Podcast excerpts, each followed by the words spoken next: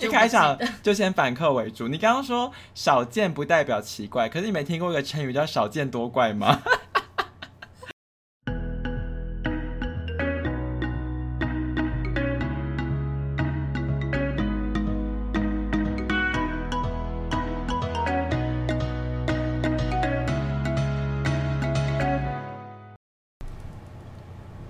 欢迎来到时区漂流，我是 Fina， 愿所有人在自己的时区里一切安好。嗯，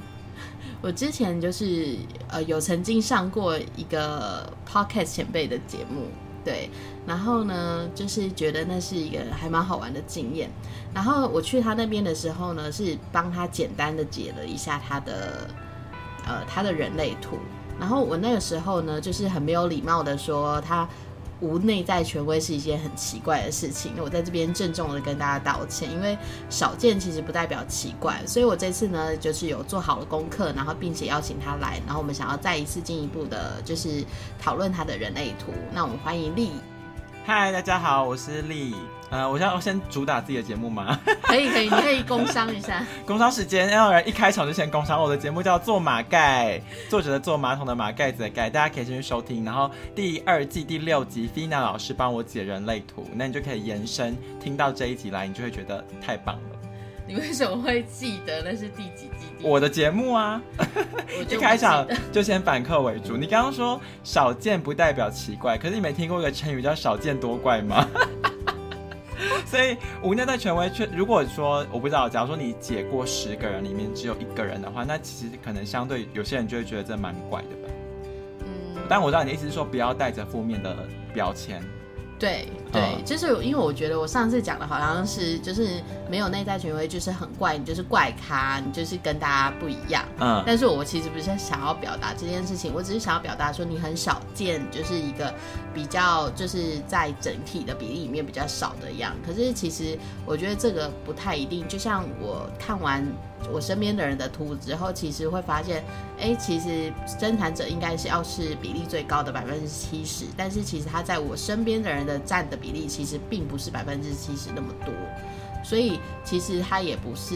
他只是一个整个你要以整个地球人口来看的统计学来看也好什么的，它就是一个相对的比较而已。所以我觉得也大家也不要觉得说你是比较多的或比较少的就比较不开心这样子。嗯，那为了要聊今天这一集，你有稍微再看过我的人类图吗？对，我再看过了一下你的人类图，可是我这一次就是呃，因为我最近学到就是可以用易经的卦象来看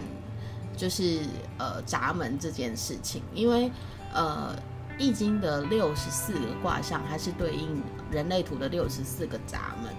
对，所以呢，因为我其实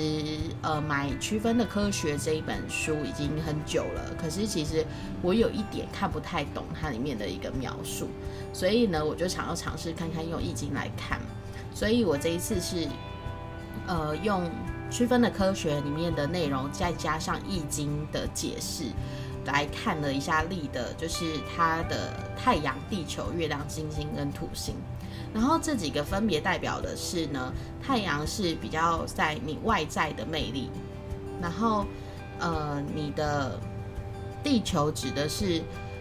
呃你的怎么讲，你要辅佐让你的太阳就是更表现得更好的概念，然后月亮的意思是你生命的驱动力，然后金星是那个你的价值观或是你的社会关系，然后土星呢就是如果你没有按照你的价值观行事的话，它就会惩罚你。就是你记得我上次跟你讲土星会惩罚你，对，以后跟别人吵架吵输就说你的土星会惩罚你。对，我上次跟他讲左土星会惩罚你，他觉得我觉得因为我觉得很像美少女战士会说的话，整个被嘲笑。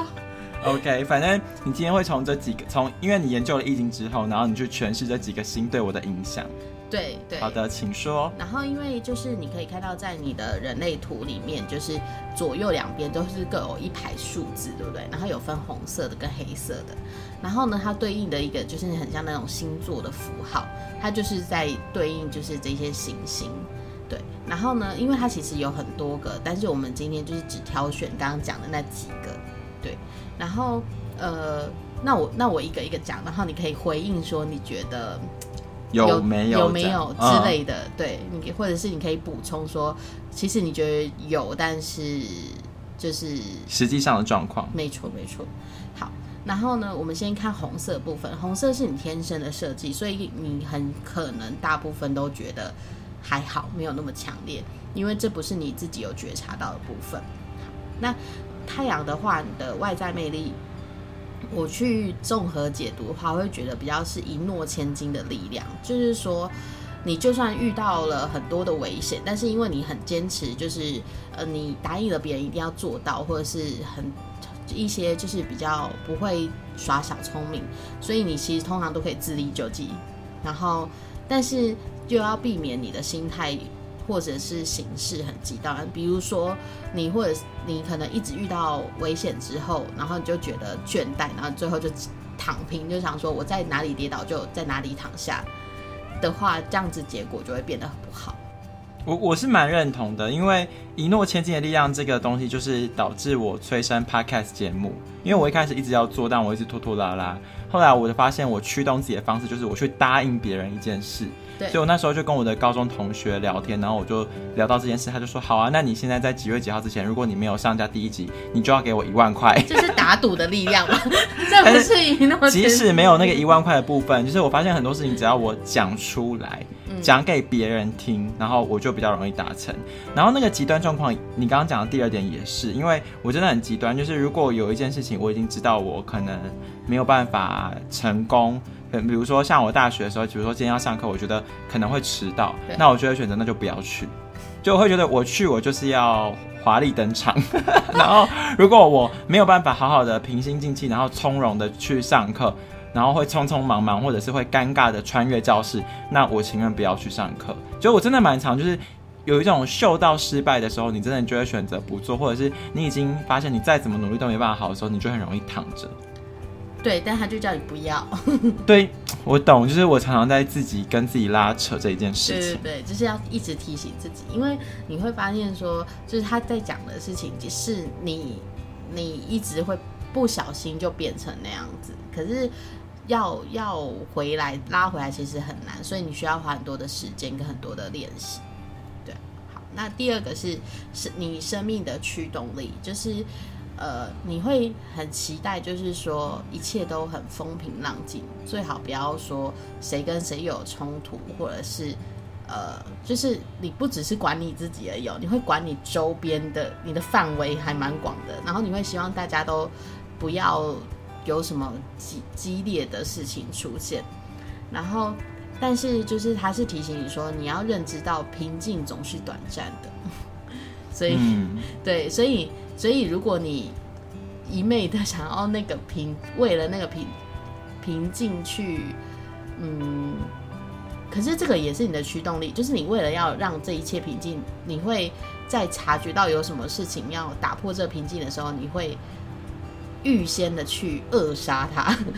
我觉得这个有点可怕、欸、就是因为你讲这件事情完全呼应到就是我以前小时候会写日记、嗯、就是高中的时候就是一个浪漫的小文青，然后就常常会看着天边的彩霞就有一点愁思，然后就忍 不, 忍不住就写下了一段话。然后这件事情到我当兵的时候还有发生，因为我当兵的时候是在就是负责在海边的那种，然后我每天就会看着那个海浪潮起潮落、嗯、然后就会觉得有感而发。然后我那时候就写了一句话，我就说生活像是一片宁静的海，但是海的宁静却来自每一滴水的扰动、嗯、就是那时候我给自己生活下的注解，就是我希望整体 overall 是一个平静的，可是我知道为了达成这个平静，我每天都有很多小小小小的东西跟挑战在这个中间。就是这一句话我就是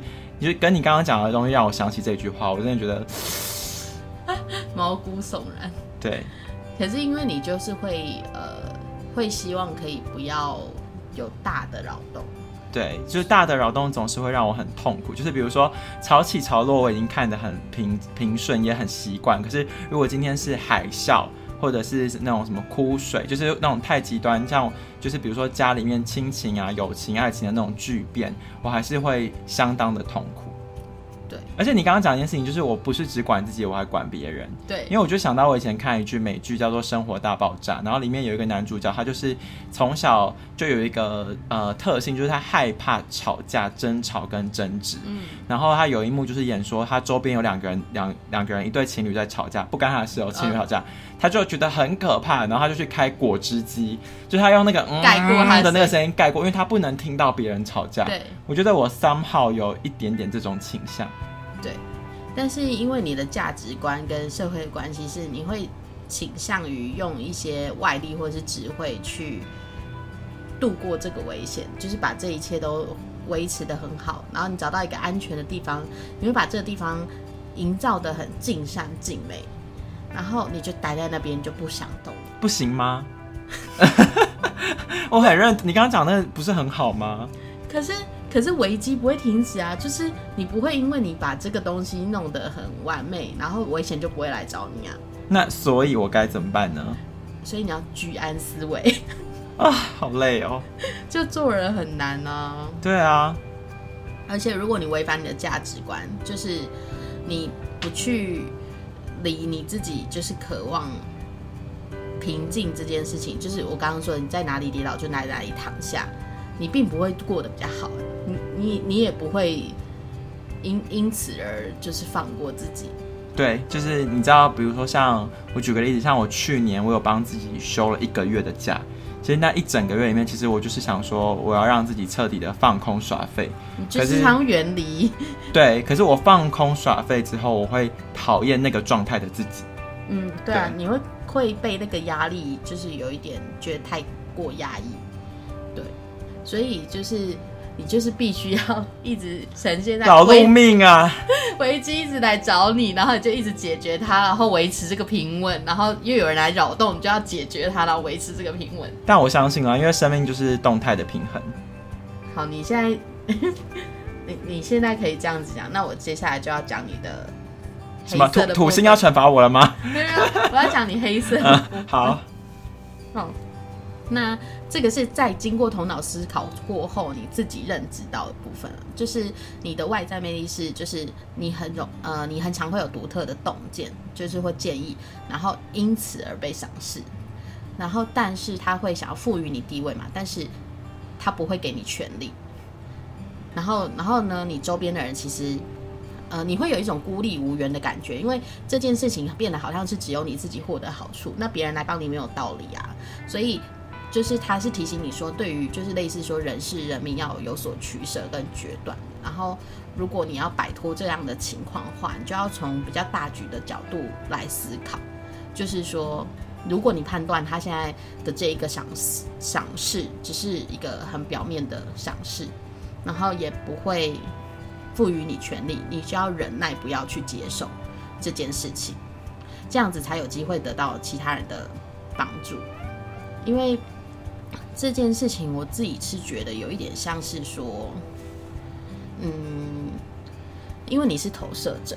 所以被赏识其实对你来说还蛮重要的，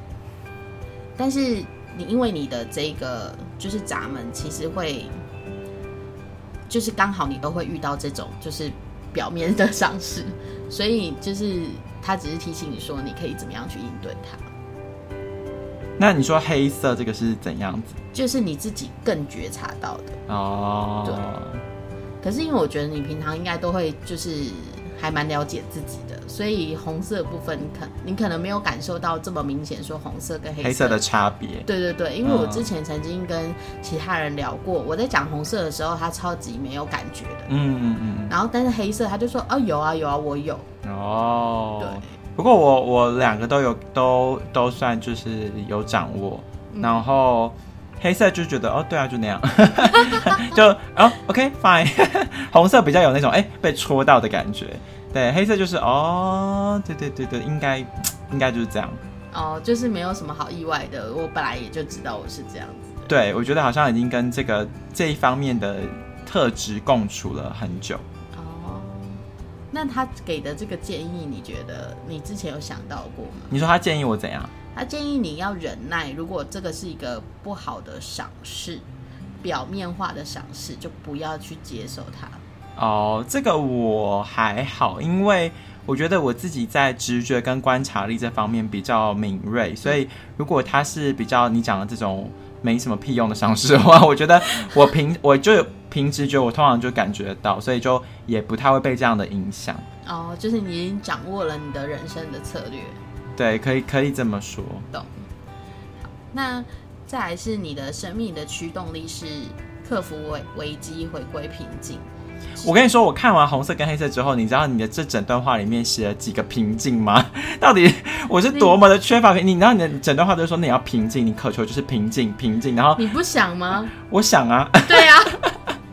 你应该知道吧？就是我去日本的时候，我就是去一个猫岛，然后上面都没人，那时候就只有我跟猫。然后去完猫岛以后，记得就去什么山里面的瀑布，然后还有去什么山中的寺庙。就是我每一段旅程都是在寻找平静。反正他讲的就是你很。你很想要平静，然后很讨厌改变，但是你就是会一直遇到改变。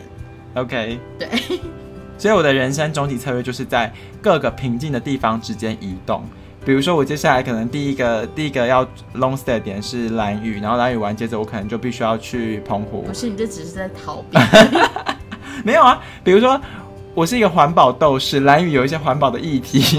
么然后再去解决各个离岛的环保问题，我就可以一直解决挑战，同时又获得平静。没有。然后他就说你的生存之道就是在这些危机当中，你就是要艰苦守静，就是你就是要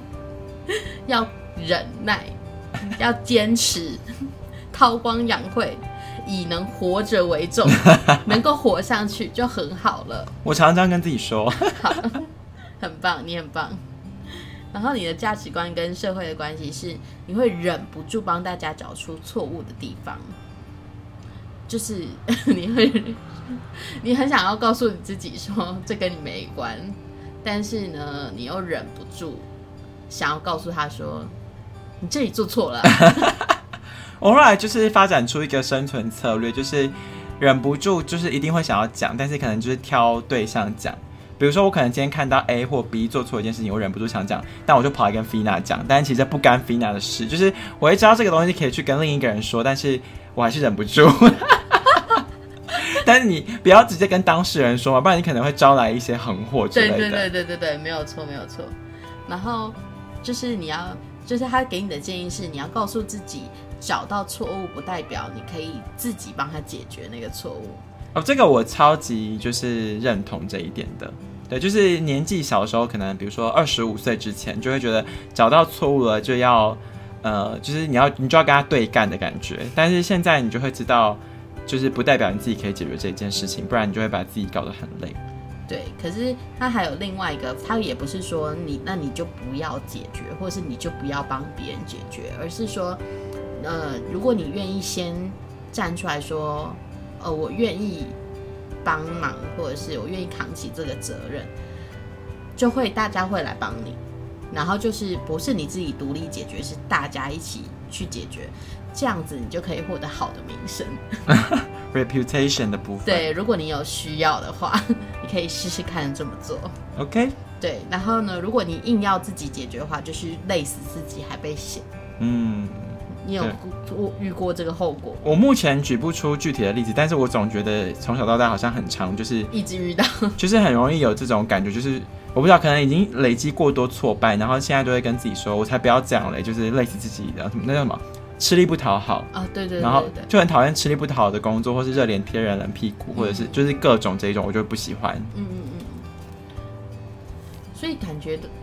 好吧，我只能说，那你也是蛮了解你自己。对啊，如果听完你这样讲，你的意思是你的判断标准是说，假如说你今天帮很多来宾解人类图，对，如果你讲完以后他们是一种哈，我有这样吗？对，或者是说，哎、欸，这种就是你就会觉得他好像是平常没有那么了解内在的自我、嗯。像我这样子，就是